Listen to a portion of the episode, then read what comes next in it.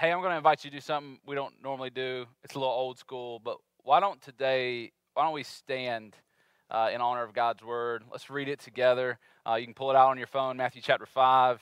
I'm going to read it out loud just in honor of God's word. It's kind of how I think He would want us to hear it today. We're going to dive into this, hear our passage for the day, then pray a little bit, pack what in the world Jesus is talking about. Sound good? Cool, cool, cool, cool.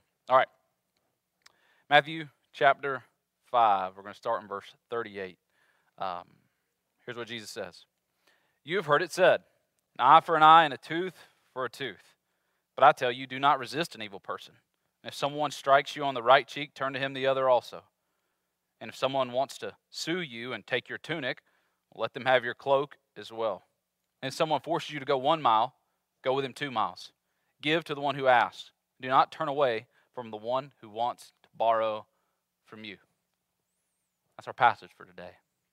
Now, before we dive into what this means for our lives, I want to ask you to, to pray for a guy who I met this week. Um, if you remember last week, I started this message out in kind of a different way than I normally do, and I, and I referenced this passage that, that talks about rescuing and, and reaching out to people who may be stumbling towards death. And um, I can't go into a whole story yet, but this past week, I think eventually I'm going to get to tell you a really good story uh, for the glory of God. Um, I can't tell it all the way full yet, but I need your help in helping this story round out. Um, oddly enough, I need you to pray for a guy, uh, a man named Matthew, um, who my path crossed with this week, um, who could use our help. All right, so can you, again, you don't need to know the whole story. Uh, know his name's Matthew, and um, God knows his whole story. And um, I'm going to invite you to pray a little bit for Matthew this morning, and then we're going to dive into, again, the irony is not lost on me, the Gospel of Matthew, and see what God would say for us and to us today. All right? Pray for Matthew, and I'll pray for us.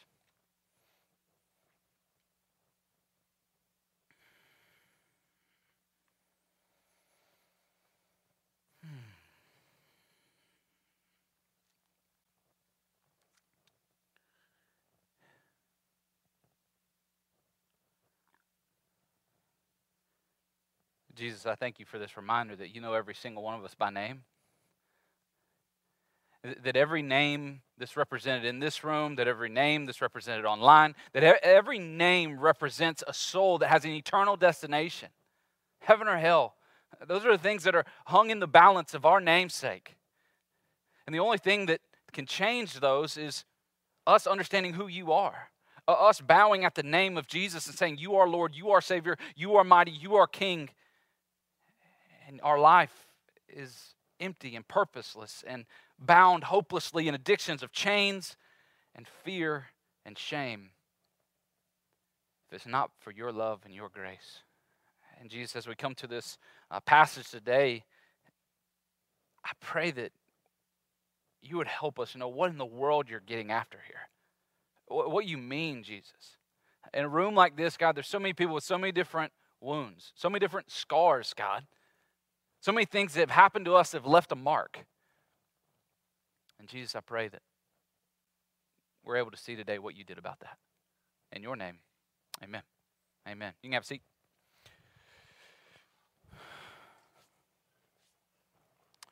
So, the neighborhood I grew up in was one of those types of neighborhoods where there was just a lot of kids in the neighborhood. And we were the type of kids in the neighborhood that we just woke up in the morning during the summer and we just went out to play. And then the day would just go by. And it was like we were just free range children. And eventually we would maybe come home to get some food for lunch. And then we just, you know what? Go back out to play again. And then we would come back. And so we just spent a lot of time just like out and we would do all sorts of different things. A lot of our lives revolved around things on wheels. So whether it was go karts, skateboards, um, rollerblades, BMX bikes, whatever. We even had this weird season where we did pogo sticks for a little while. Like we did all of that type of stuff, and it was just one of those neighborhoods where there's tons of kids around. Anybody grow up in a neighborhood like that where it's just like you just it's not how parenting is now. Like parenting now, it's like 14 helmets, knee pads. You know, you're tracking them on their phone, like what part of the neighborhood they're in. Like our parents just like go play. and we just went to play. And it was awesome. And somehow we made it. Well, one of those days where we were just going out to play, um, we were riding our bikes around the neighborhood, and there was a, a particular kid in our neighborhood who uh, they didn't live in our neighborhood, but his dad cut grass at one of the houses in our neighborhood. And so they're there. He, he's cutting grass with his dad. At this point in time, I'm in seventh grade. This little kid, uh, who's a little bit younger than I am, he's probably around fourth grade. And we're just kind of riding around the neighborhood. We don't really know who he is. He's just kind of there. And I, I, don't know what happened. I, I was the youngest one, kind of in our friend group. Most of the other guys were a little bit older than me. And what I think happened is, is somebody said something to him or started picking on him or something. It's kind of we're riding around the block and made a joke, ha you're working and we're playing. I don't know, something like that. So the next time we make it around the block, though, this kid takes. Anybody remember what a pruning saw is? You know what pruning saw? So it's one of those saws, like long pole, and you put it up in the tree to prune the tree, right? And, and again, not one of the electric ones was like, and that's like really chomping stuff down, but one that's got like the Grim Reaper, like hook and sickle looking thing on it, and then it looks like shark teeth. It's like super jagged. As I'm coming down the hill, this kid sticks the pruning saw out in front of my bike, and I've got this really cool scar on my shin right here, it goes from here to here. I don't know if you can see this online, people, but like that's why you need to come to church. Um, see Trent scars. So I've got this huge scar on my leg, and it was crazy when it happened because when it happened, I remember riding on my bike and then feeling this happen. And it's one of those like wounds is so deep that you don't even feel it initially. Like you've ever had one of those happen where you're like, whoa, and it's just the adrenaline or whatever kicks in, and it's so deep. And I look down and I don't see red, I don't see blood blushing everywhere. I just see bone. I see white. And luckily, I was I was already close to the bottom of the hill, close to kind of where my house was, and so I, you know look down at this and I go, that's to leave a mark. And uh, you know, ride, throw my bike into the house, throw my bike into the grass, screaming, yelling, run up the run up to the front door, mom, my leg, and like, mom, she doesn't, you know, parents in the room, you see this, your kids, imagine kid coming up the stairs, you see him, like she just looks at me in the eye, she's already heard me screaming, she looks down, she just sees my leg, she doesn't say anything to me, she just immediately turns back around, I'm like, whoa, whoa, whoa, whoa, wait, and but she's going to get like a a towel, she like tourniquet wraps around my legs, and then man, guys, you guys don't know how like there is nothing more like bad like in a good bad, than like a mom who's in panic mode. My mom drove a five speed Ford Explorer, two door, throws me in the passenger seat. And again, I'm in seventh grade, and she just in reverse, again, five speed, in reverse, down a big hilly driveway, and just peels out like almost on two wheels to take me to Tanner Hospital in Carrollton, Georgia, to get this thing fixed up. And I end up getting seven stitches, like the dissolvable inside ones, and like 13 on the outside. I was able to miss school for a week and beat Tony Hawk Pro Skater 2. Um, on video games, yeah, I got to hang out at grandma's house and play video games because it was so deep that they were like worried that if I go back to school, somebody could hit it and bust this thing back open. Had a little bit of nerve damage. Anyway, I tell you all that to say we all have had those moments in our life. Some of them a physical wound where it happened, and you had that thought: this is going to leave a mark. Some of you, it was maybe something that happened physical, but for some of you, it was something that happened that was verbal. Somebody said something to you, or you said something to somebody. You said something to your spouse in the midst of an argument. You said something. As soon as it came out of your mouth, you knew, ooh, that's going to leave a mark. You had somebody leave your life, whether through death or abandonment. And you knew, even as you watched them leave, the taillights of their life passing yours by, you knew this is going to leave a mark. I'm going to be different because of this. See, we've all had those times in our life where somebody's done something to us or said something to us, or maybe even not done something to us or not said something to us, and it's left a mark. And that old adage that we used to talk about when we were riding bikes around the neighborhood, like sticks and stones can break my bones, but words will never hurt me. We all know that's collective garbage because we felt those words leave those marks and leave those scars. And so today, Jesus is going to dive into what do you do when somebody does something wrong to you? See, anytime somebody does something to us, whether it's slicing our leg open with a pruning saw or saying a cuss word about our mama, we all have something in us that wants to retaliate, that wants to get back at them. And Jesus is going to speak directly into this. And wherever you're at in this, I need you to slow down and press pause because you need this. Everybody here, we, we need to hear what Jesus is saying because the simple reality of all of our lives is at some point somebody's going to hurt you. Somebody's going to do something, say something, not say something, or say something. Somebody's going to take something from you that you thought was rightly, rightfully yours, and it's going to leave a mark. And what Jesus is going to talk about here is what do you do when somebody does something to you and you want nothing but payback? Let's go to a scripture. Matthew chapter 5, 38. Again, Jesus is in the sixth antithesis. It's him saying, Hey, if you're going to get into my kingdom, if you're going to fit in here, if your life is going to be the, the good life that I'm truly calling you after to, your righteousness is going to have to surpass the Pharisees. And then he begins to go and uh, pick apart all of the Pharisees' righteousness and say, well, well, they said just don't murder people or just don't divorce people or just, you know, don't uh, you know, commit adultery. But he's saying, I'm taking it a step deeper. I'm taking it to the heart. See, if you stick by these rules, your heart's always going to beat out of rhythm with my reign and my kingdom. If you want to beat in rhythm with me, if you want to get rid of the arrhythmia in your heart, you've got to take it to the heart level. And he unpacks this here. He, he kind of picks apart what they used to say about these things. Matthew 5 38, he says, You've heard it said, an eye for an eye and a tooth for a tooth, which, man, if you've never even been to church, you've heard this before. I, I'm an eye for an eye, tooth for tooth. We've heard this before. Whether it's in a lyric of a song, Whatever. We've all heard this. I want to show you where it comes from. Leviticus, it's, it actually shows up three different times in the Old Testament. This is what Jesus is quoting, and he's quoting from the law of God. It shows up in Leviticus chapter 21, verse 19 and 20. Uh, Leviticus 24, 19 and 21, actually. This is what said there. God gave this law, this rule, kind of this balancing act of eye for an eye and tooth for a tooth in Leviticus 24. He gave it through Moses. He says, Anyone who injures their neighbor, or, or, or someone who's in their neighborhood, is to be injured in the same manner fracture for fracture, eye for an eye, tooth for tooth. The one who has inflicted injury must suffer the same injury. Whoever kills an animal must take what must make restitution, but whoever kills a human must be put to death. Now, let me explain this, unpack this, because we think this is a rule for neighborhood stuff, like just people to people. But when this rule was given, it was given to do two things. And these are all God's rules, all God's laws, all God's commands were given to do two things primarily to provide and protect. A good father, that's what they do. They give rules to provide and protect. This one was to protect people for getting overly punishment for the wrong that they do.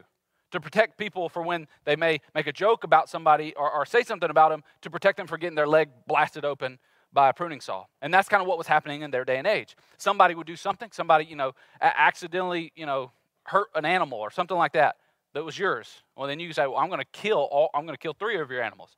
The problem was, is that the retaliation didn't match the initial crime. And so God, as a good heavenly father, he sees his kids taking things to the infinite level. He sees this thing happen here and it always going to the next degree. And so he says, I understand that my people, they can't handle this. So he gives a rule that's not supposed to be for the people to govern themselves, but he gives a rule for their judges.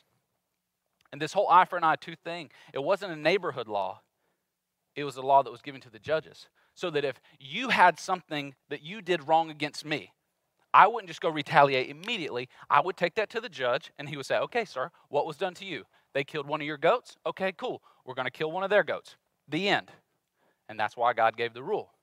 The problem was, is people made it vigilante justice. Everybody put their Batman hats on and said, Well, we're going to make it even, defined by how we think it's even. And that didn't work out.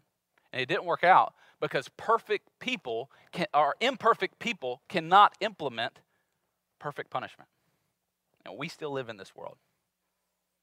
And so Jesus speaks into this. He says, This is what you've heard. You said this is what this is how it should be. And he says, I'm going to give you an actual better reality. In verse 39, he says, But I tell you, in my kingdom, this is how things roll. Do not resist an evil person. Let's pause right there before we get in all the cheek talk. He says, You've heard it said, eye for an eye, tooth for a tooth. Let me talk to you about my kingdom. Let me talk to you about a heart that beats in rhythm with me.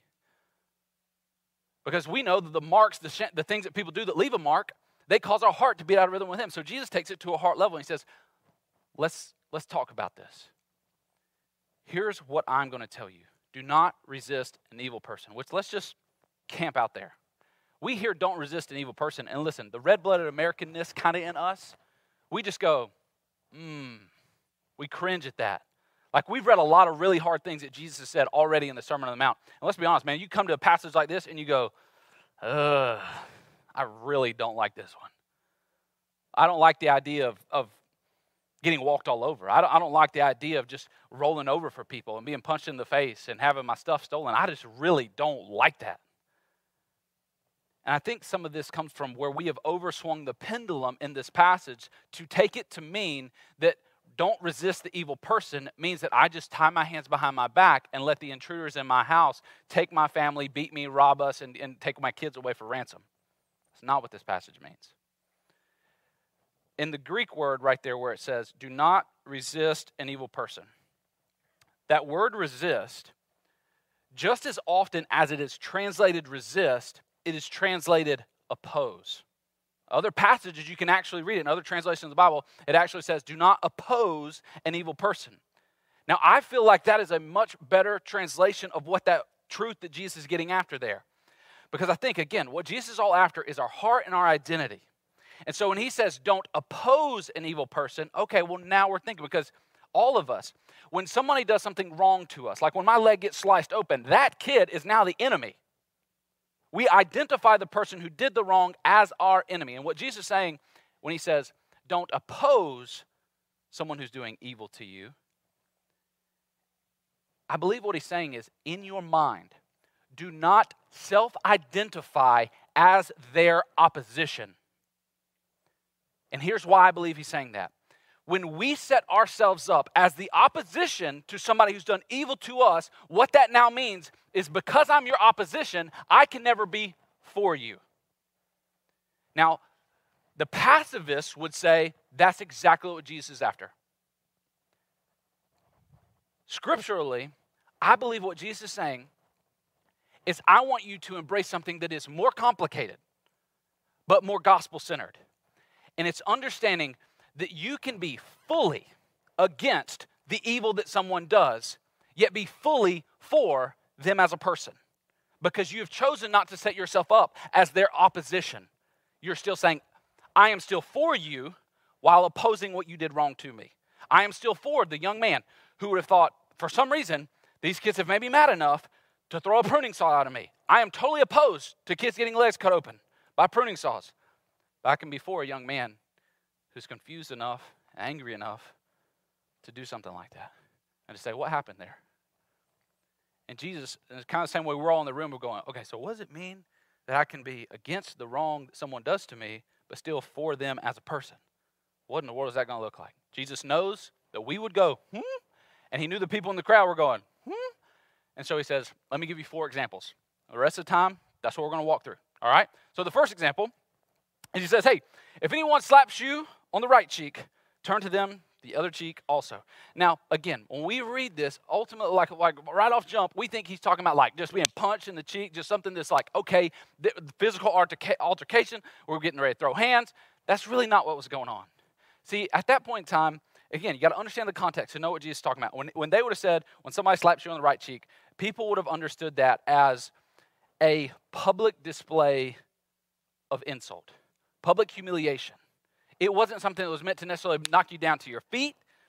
It'd be like you're in a marketplace and you come up and some dude's selling bananas and you're like, man, these bananas are weak, man. They got stuff all over them and they're, they're lame. And these are like his prized bananas. He's like, bro, these are my, these, my grandmama made these. These are like, these are our bananas, man. My family heritage is all about bananas. And you, he just starts getting frustrated by bananas. And you just, you stick to your guns. You're like, these bananas are trash, man. And he gets frustrated because you're publicly insulting his bananas. Well, he finds his identity in. So he takes his right hand to your right cheek, and everybody sees that in the crowd and goes, "Ooh!" And it's public insult. And so what Jesus is saying here it, it, not about physical altercations and somebody hurting you. Like MMA fighters, they're like, I'm going for slaps to the cheek. Like you don't see a whole lot of that in MMA or boxing. Like they're not trying to slap people in the cheek. He's not talking about physical violence. He's talking about personal humiliation and insult going against somebody's character, their pride, their ego publicly. And the best illustration I can give you this comes from my own household. So at the Shoemake household, again, um, the only reason pastors have kids is so they can be used in sermon illustrations. Um, so in my household, here, here's what this looks like. And here's what Jesus is after because he says this, and he says, if somebody does that to you, turn to them the other cheek. And I, I think here's what he's after. So in my household, sometimes we're sitting around dinner table. Titus sits here, Jessica sits across from me, Ezra sits right there. We're sitting down eating dinner. Now, again, Ezra doesn't do this a whole lot. He's just cute and silly, and he's three, so he doesn't really know what he's talking about a whole lot. Titus is old enough to know when he's being a jerk. Okay? So he's there. Now, sometimes he will say something or ask for something or be ungrateful about something at the dinner table that is completely disrespectful to his mother. You know, he'll say, Mom, I don't like this food. I don't want to eat this. He'll complain about what he's been given. He won't be thankful for it at all. It's something that's just a jerk move. Now, in that moment, it is a public humiliation to my wife. It is public dishonor to my wife. Now, the pacifist interpretation of this text would mean I, as a leader of the household, who has just had his wife disrespected by my own offspring, would just keep eating my mashed potatoes. The pacifist would say, let it roll. Again, turn, you know, whatever, don't do anything. The old school, eye for an eye, tooth for tooth interpretation of this text would be flip him out of the chair and whoop his butt all the way up the stairs. Here's what I believe is a gospel response. And this is what, like, again, it's not what always happens, but here's what sometimes happens in the Shoemake household disrespect happens, public disrespect happens. And it startles him a little bit because there's a sternness in my voice, and I talk for a living, and so my voice can have that alarming effect. And so again, in the quietness, there's a disrespect happens, and I and he says something. There's a pause, and he sees me scoot the chair back, look at him, and go, "Try again." And in that moment, something goes off in his head, and he realizes, I just did something wrong. And what's being given to him in the try again is an opportunity to treat his mother with respect. See, I think that's what Jesus is after. When he says, when someone is publicly disrespectful for you, he's saying the, the, the result is not to just let them slap your cheek and then just, you know, pretend like nothing happened. That's a pacifist. The re- also result is not for you to slap them back. The, the, the result, the thing that you should do, the gospel response, is to say, I'm going to give you another opportunity to treat me like I'm a human. I'm going to give you another opportunity to treat me with respect. I'm not going to retaliate and hit you back, but I'm going to give you another opportunity to try again. And this is the hard part because all of us, we want to hit people back. And see, this is where Jesus is right off the gate with this. He's trying to help us see when we respond, we respond by the way that He responds to our greatest problem the wounds, the sin, our mess up, jack upness. He says, I'm responding to that with two things mercy and grace. And that's what he starts out here with. He starts out with mercy initially. Now remember, let's give summary of mercy and grace. Let's talk about the two differences between the two things. Mercy is when you withhold usually something negative that someone deserves because of the wrong that they did. All right, now God has full of mercy. Like we deserve hell, sin, punishment. God withholds that. That's his mercy. Also, there's this thing called grace. Now, grace is when God gives something, usually good, that we do not deserve. All right? Both of these are on display in this initial example that he gives with the whole slap thing. I'm giving you mercy by not slapping you back, and I'm giving you grace with the other cheek. Here's your chance to try again. Now we hear that and go, that's not fair. That's not, I don't like that. To which Jesus says, okay, let me give you another, another example. And he takes it on from there he goes, okay, let's, uh, let's talk about lawsuits. You know, we all love lawsuits. We all love legal litigations. He says, let's go to Matthew 40. Look at what he says. If anyone wants to sue you and take your shirt and hand over your coat as well to them. Again, some of your translations may talk about tunics and cloaks. Um, the tunic was the so, so when you got dressed in that day and age, everybody sitting there most likely kind of has this get up. They have an undergarment, like this, their full undergarment. Usually it's like body length. That's, you know, their underwear, essentially. And then over that, you place a tunic, and it's a little bit thicker. You put that over you, and then on top of that, you put your thickest layer, your cloak. All right? Now, the cloak in that day and age, especially if you were poor, you only had one set of clothes. There are actually like legal rules put against taking somebody's cloak, or like the outer thing. There, so if you, for instance, you know, if you put down your cloak as collateral, you had, the, again, there were legal rules against this that you had to give that back by the end of the day if you're the person that got that from them. Because a lot of people who were living in poverty, their outer thing, the tunic, that would be used as bedding. It was essentially like a sleeping bag. And so there are all these rules and stuff on that. So Jesus is saying in this example he gives here, okay, somebody takes you to court, which again, really petty to sue somebody over clothes.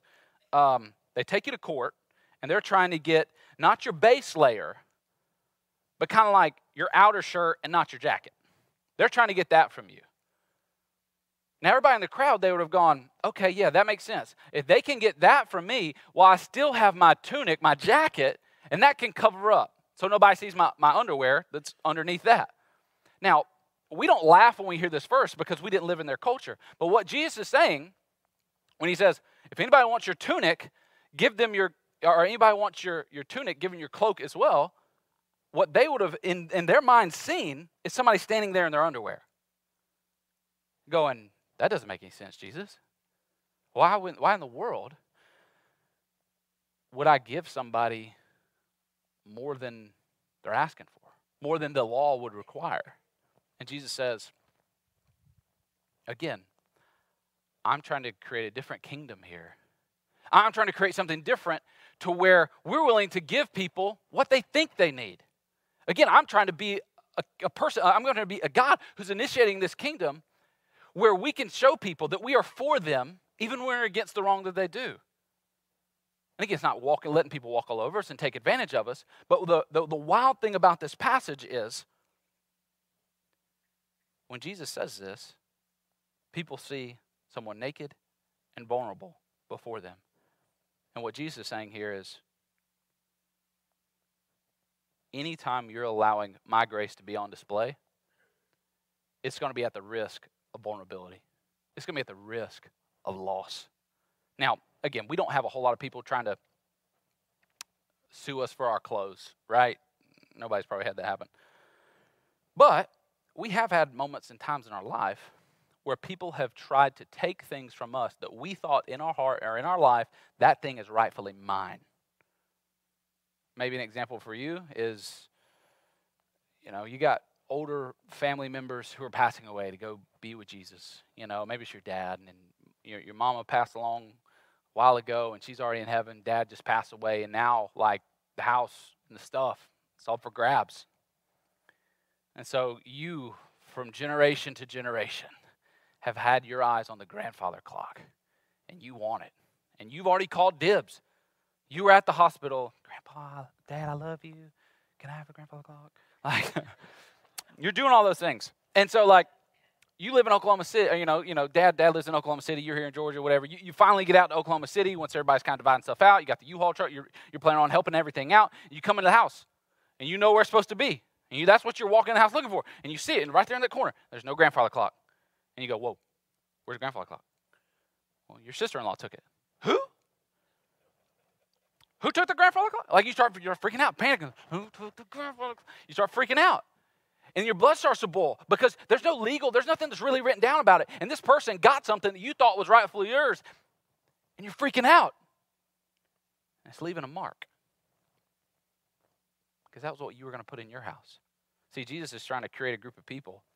He's trying to create people who will be a part of a kingdom that will say, hey, you want the grandfather clock? Why don't you take his tool chest as well?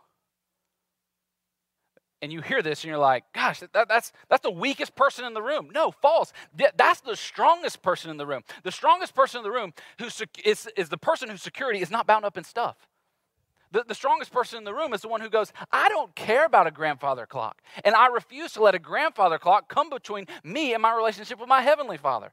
So take it. Take the grandfather clock, take the tool chest, take it all. And again, we hear a passage like this and something in our in our american hearts just like our human hearts goes that's not fair they're getting something they don't deserve to which jesus goes exactly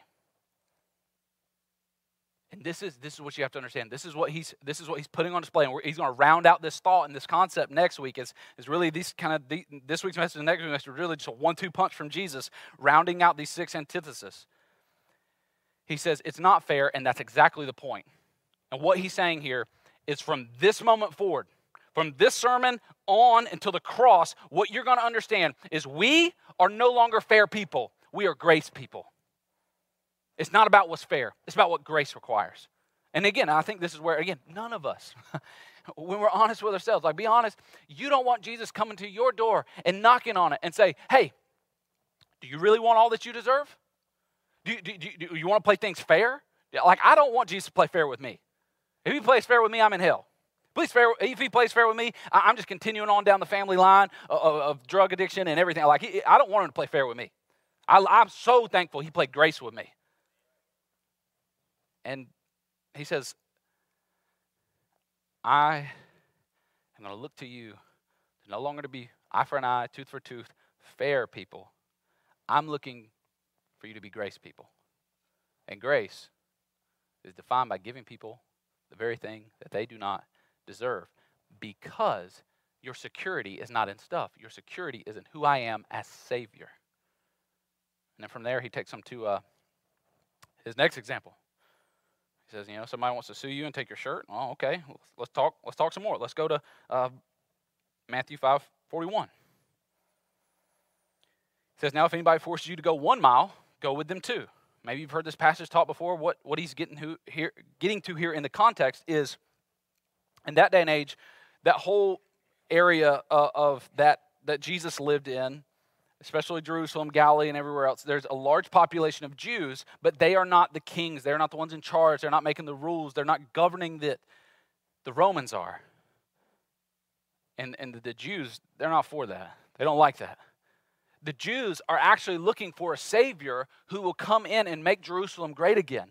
That's why they don't like, that's why they end up not liking Jesus, because they thought they wanted another David to come in. They want a guy to flip over tables and, and have a tyrannical takeover and kill folks and kill Rome. And Jesus does exactly the opposite. Allows itself to be killed, starts a whole new kingdom. One not defined by gold and jewels and power, but one defined by mercy and forgiveness and grace. Totally flips their whole idea of what a lord and a king should be. And so, what these Roman soldiers would do oftentimes is you're just mind your own business. A lot of times they would do this for to men because they knew that they could kind of handle the handle the load. You're a Roman soldier, and some your commander says, "Hey, I need you to go five miles that way and go take care of something." Well, you've got all your gear, your pack, equipment, everything else. We went through the armor of God. We we talked about how heavy all that stuff was. He could see you just mind your own business. I mean, you can go be getting ready to go get in the car rider line, pick up your kid four hours early or whatever, and he's just like, "I don't care. You got a mile to go with me." And under the law, under the rule, he could make you go one mile with him. And that one mile was defined by 1,000 steps. And here's how oftentimes that went. You know, because the, the Jewish citizens, they hate this rule. They hate being oppressed. They know that this land is supposed to be our land. Again, their heartbeat is make, make Jerusalem great again. Make it be like God, like we are God's chosen people. Because we look around and feel like I'm God's chosen person when I'm having to walk with a Roman soldier as he's just, you know, shooting the breeze and I got his load, carrying his burden. And so they would walk and they get, get going 997, 998, 999, 1,000, and they drop it. I've done what the law required. And what Jesus is saying here is you go that first mile because that's what the Roman law requires. You go that second mile because that's what being a part of my kingdom will require. That you're willing to go the extra mile. You're willing to leverage the extra mile to show people that there is a God who's willing to go miles and miles and miles and miles for them. You, you go the extra mile to show people hey, I represent one who will bear the burden that no one else could carry. I, represent, I'm a representative here on earth. I'm an ambassador of Christ, and I represent the one who will carry the burdens of not just your back, but of your heart. He says that's why we go the extra mile. So for us, you know, here in you know 2021, what, what in the world are we talking about there? You know, we hear, you know, go the extra mile, we think about that like doing an extra 10 push ups at the end of a workout. That's not what Jesus is after here. He's after how we treat people we don't agree with. He's after how we treat our enemies. He's after how you treat the manager, boss, or supervisor who gets on your last nerve. That's what he's after. You giving them, you busting your butt to help them. You, you doing what you can to protect them, to make them look good in front of the, of the big boss. That's what he's talking about. And again, that's not fun. And again, everything in us goes, that's not fair. And again, Jesus says, I don't care about fair, I care about grace. What does grace require? What does love require? And so maybe the question we start asking ourselves this week is okay, what does it look like to go the extra mile? And you'll begin to know, like if you can even this week, here's how you know you're winning. If you can just have a moment where in the craziness of life, you at least pause this week to ask the question, you're winning. Like, seriously. If you at least just go, hey, well, okay, what would the extra mile require right now? You know, teacher sends something back from your kid and it's just crazy and whatever, and you know, or you know, you, you know, I got to go online again. You, you turn into a substitute teacher, whatever it may be. Okay, I don't agree with this. I'm frustrated with this. What is what does the extra mile look like in this situation? Watch what God would do. Watch what God would do. And then Jesus gives his last example. He says, Give to the one who asks. This is verse 42. Give to the one who asks you, and don't turn away from the one who wants to borrow from you. Which we hear that and we're like, okay, so you tell me, Pastor Trent, that I got to give to every person a cardboard sign for the next, you know, end of my life if I want to really follow Jesus. I don't think that's what this is saying. Do I got to give to every single person who asks me? I, I don't think always. Did, did every family member who comes to me is like, hey, man, I'm starting a new business talking about floating furniture, okay? Like floating furniture, like a case house, you know, whatever. Like, I don't think that's what he's after. You know, when your nephew says, I'm starting, trying to start a record, record label, and you're like, nah, I don't know, I want to invest in that. What I do believe he's after here is, again, doing what we can with the lives we have to say that we are not in opposition to somebody. So, what, what can I do to show that I am for this person? I may be against this really dumb idea. I may be against you potentially, again, keyword, potentially taking this money that I may give you and using it for something stupid drugs, you know, wasting it, whatever it may be. We, we deal with this all the time as a church. We give away a lot of money as a church to people who are in need. And man, uh, we've just had to kind of get to this place, and, and, and maybe you, maybe we've led the way in this that you can kind of follow suit. We've just had to get to this place, and it frustrates me because there's this big part of my heart that wants to be an incredible steward of all the resources that God has given through you for us to steward as a church. But at some point, we kind of have to wash our hands and go, we serve a Jesus who was fully taken advantage of, stripped and naked and beaten on a cross. So we can't, you know, unbeknownst to us, sit around and think nobody's ever going to take advantage of us in the grace and generosity that we offer them. And so for you, man, like the person on the side of the road saying, I want five bucks. You know, I need, I need some food. I want to get, I want to tank of gas. Just help me with this, whatever it may be. Listen, we get into those moments and we become like the stewardship junkie and we're like, okay, you know, well, tell me your life. You know, what's your five-year plan? You know, where you going? You know, how much cash do you need? Well, I'm not going to give you any cash, but I'll take you over here to buy a Big Mac. I, I will we'll do these things. We do all these things. We get super concerned about stewardship in those moments. To which I would just say, like, do you really want to play the stewardship game with Jesus? To come knock on your door and go, hey, have you used everything that I've ever given you, specifically financially, to my benefit, exactly how I wanted you to? And he says, I know what your closet looks like. Ladies laughed first. That's good. There's a shoe drive. Um, he says, he says, you don't want to play the fair game. And he says, you don't want to play the stewardship game either, because you'll lose that too. Like, here, here's how I've started to think about like some, some, sometimes somebody needs something from me.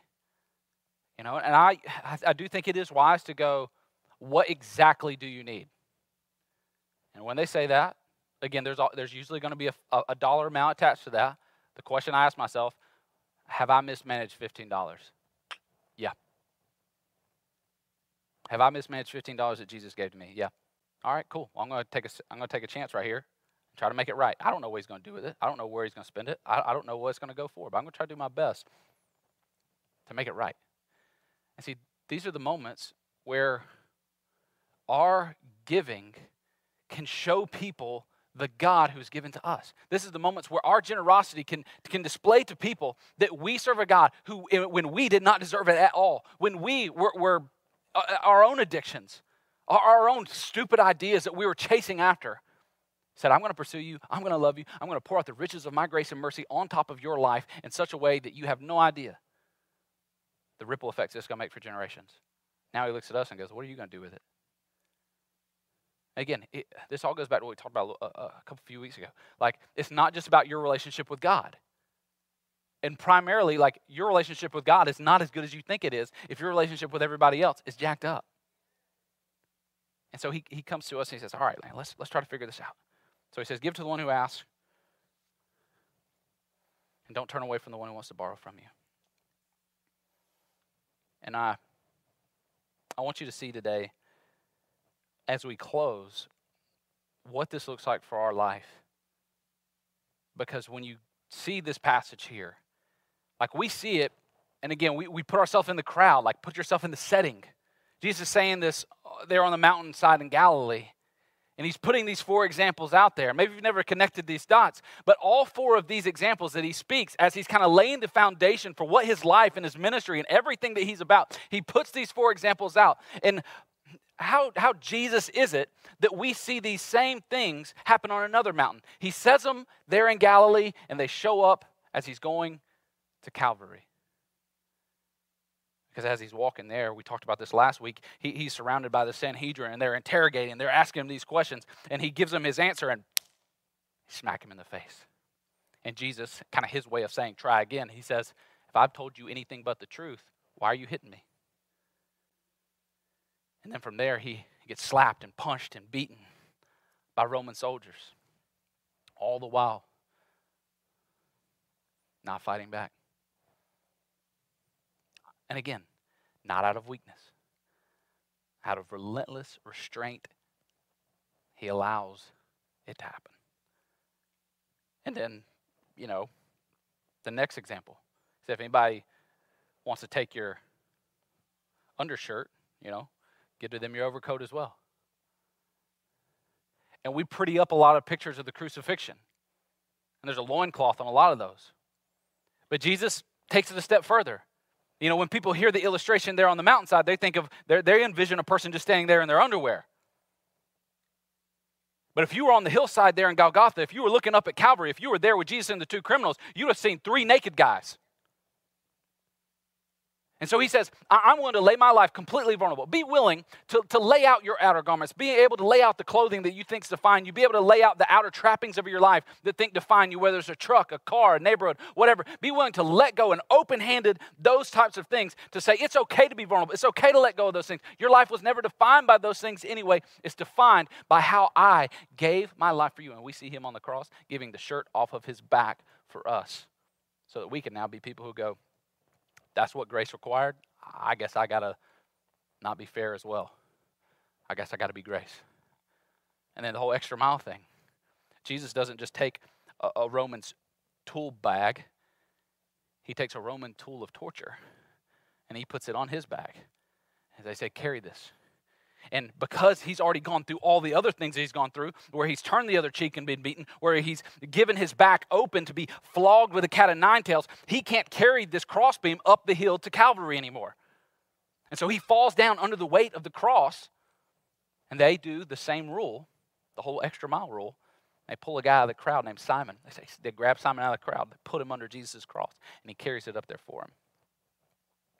And then, the fourth example Give to the one who asks, and don't turn away from the one who wants to borrow from you. And that's where we see Jesus fully give grace. And here's what you need to know He will never turn away from the one who asks for his grace. Those who come to him, those who come to him, in the same way someone may come and beg for you something. You come to Jesus, you show up and you beg him for grace, you beg him for mercy. It is on full tap for you. There is no length that he won't go to show you his grace, to show you his love, to show you his mercy. And he cannot wait, longs to give it to you. Because in doing that, he does the thing. He says, I am against your sin, wholeheartedly against your sin. It put me on that cross. I'm against your addiction. I'm against your shame. I'm against all of those things. But friend, brother, sister, child of mine, I am for you. I'm not just for you in resources, I'm for you in my life because I'm giving my life for you. And see, that's where this journey starts. Not in the marks. This journey starts in not what has been done to you, but it starts in what's been done for you. And my, my hope is that we would all be able to say this together today.